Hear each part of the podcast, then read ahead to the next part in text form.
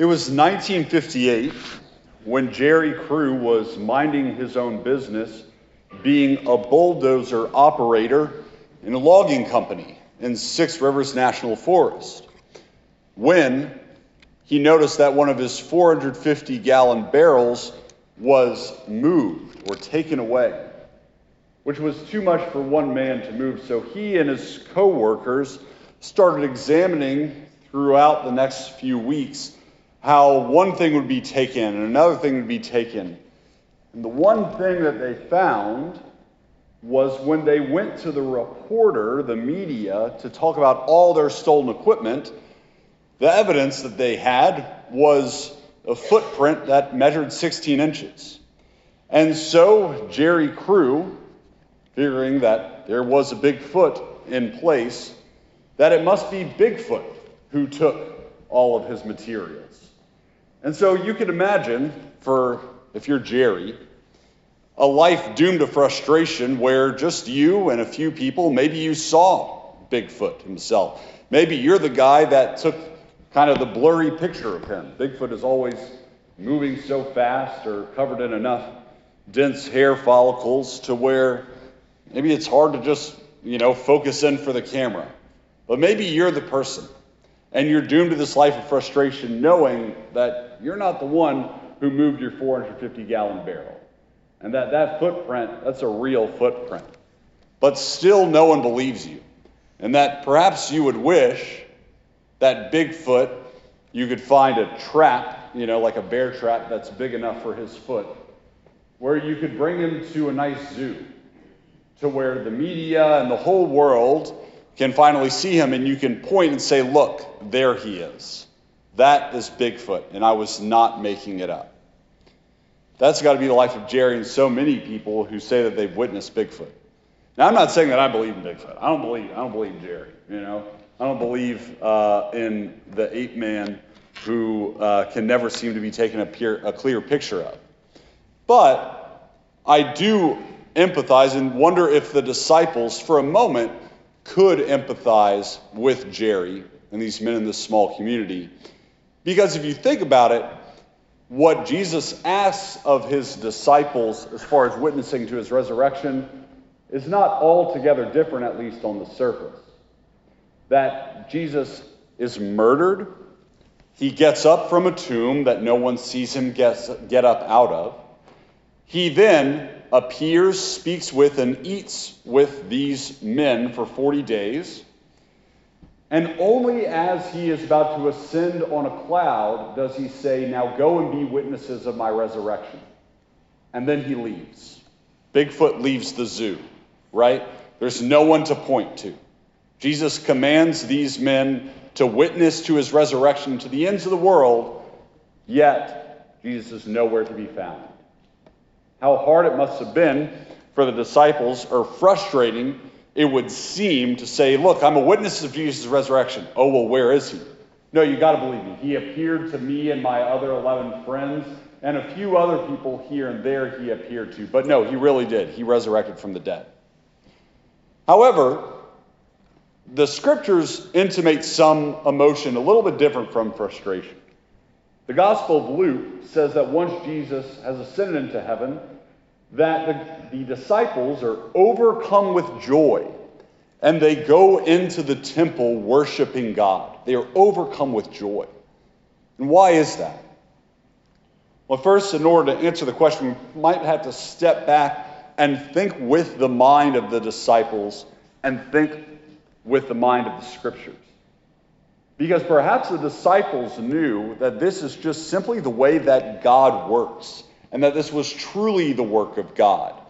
That God would only appear to them and then ask them to go out and be witnesses of the world.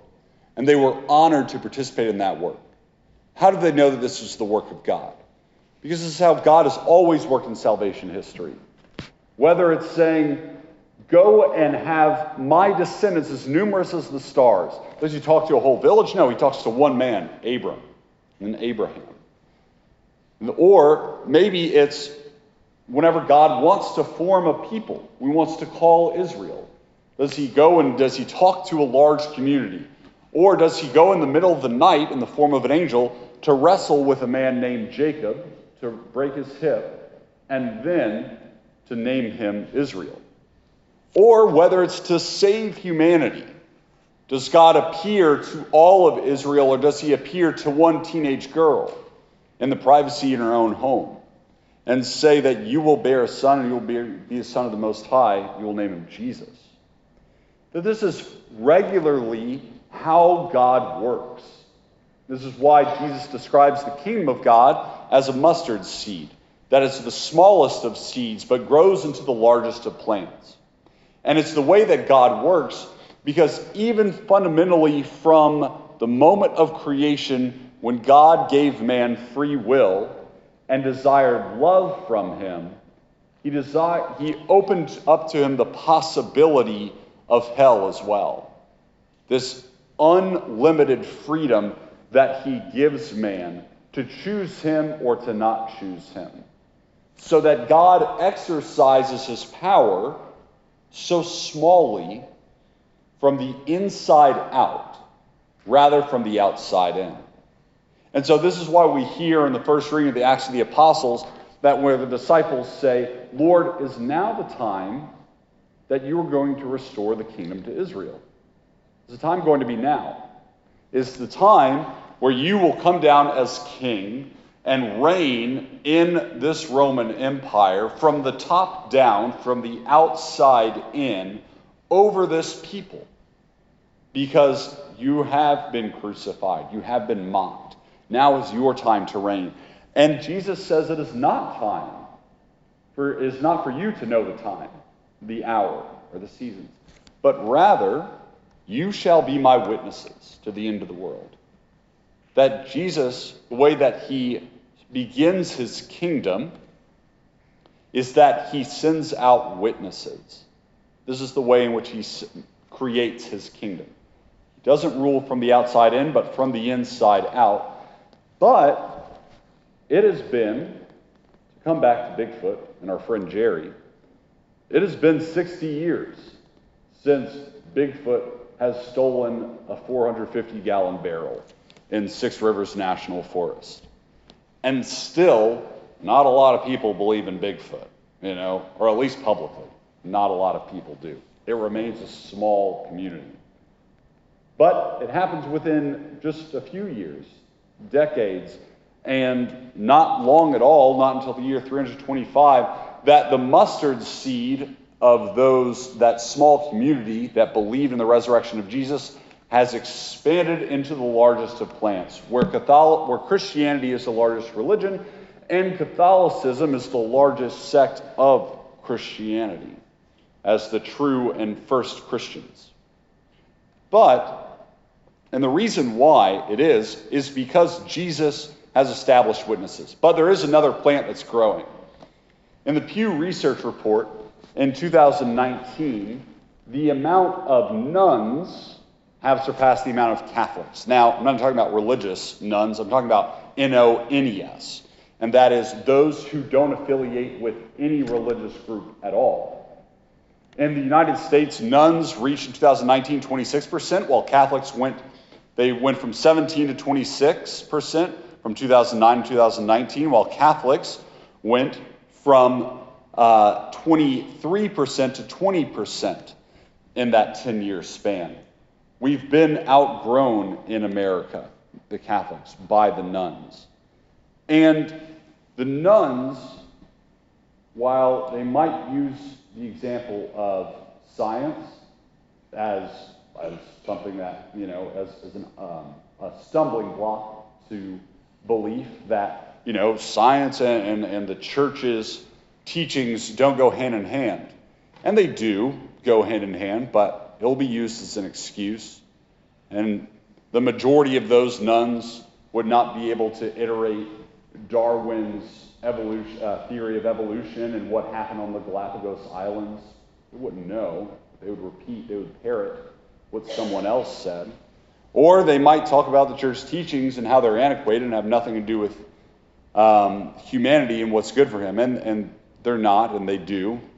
They're, if they're antiquated, it's because they've spoken to the constancy of human nature throughout his existence.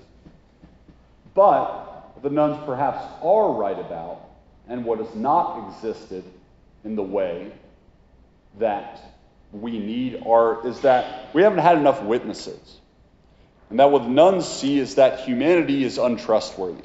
And this is even symptomized um, in the wearing and the hyper um, suspect culture of those who are in masks now and, and perhaps obsessed with the life of the pandemic. And that now it's been this formal outside in exercise of power where we can't trust any, each other anymore, but, but it's already existed from the inside out where we don't trust each other anymore. Where because no one is witnessing the gospel, or at least in small communities, witnessing to the resurrection of Jesus as we desire. Sometimes we can witness to the teaching of Jesus. You know, that we can witness that the church teaches a coherent set of truths. We want to witness to Jesus the teacher. Sometimes we want to witness to Jesus the healer. And we talk about Jesus as some therapeutic Freud that solves all of our emotional issues. Maybe we can uh, witness to Jesus as the exorcist and point out the devils that lie in society. But to witness to the resurrection of Jesus, and this is what Jesus desires, is to witness that Jesus can take human nature, which is weak, and bring it up into the presence of the Father and redeem it.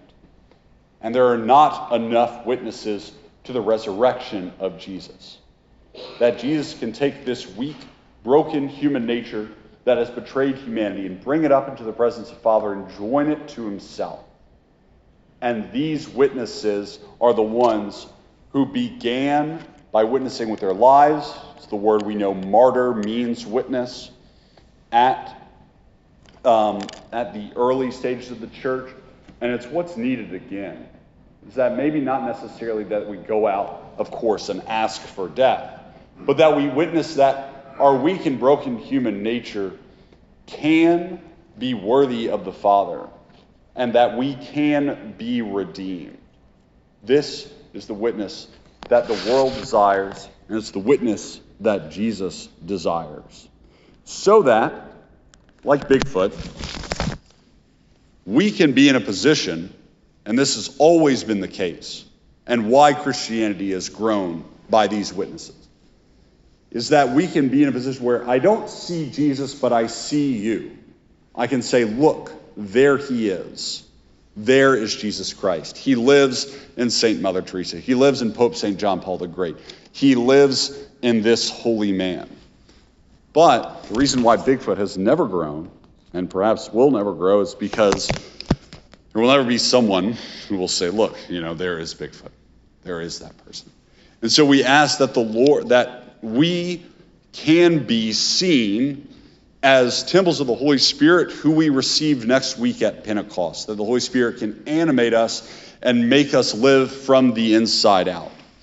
So that in being witnesses to the resurrection of the world, this mustard seed can again grow to one of the largest trees on the earth.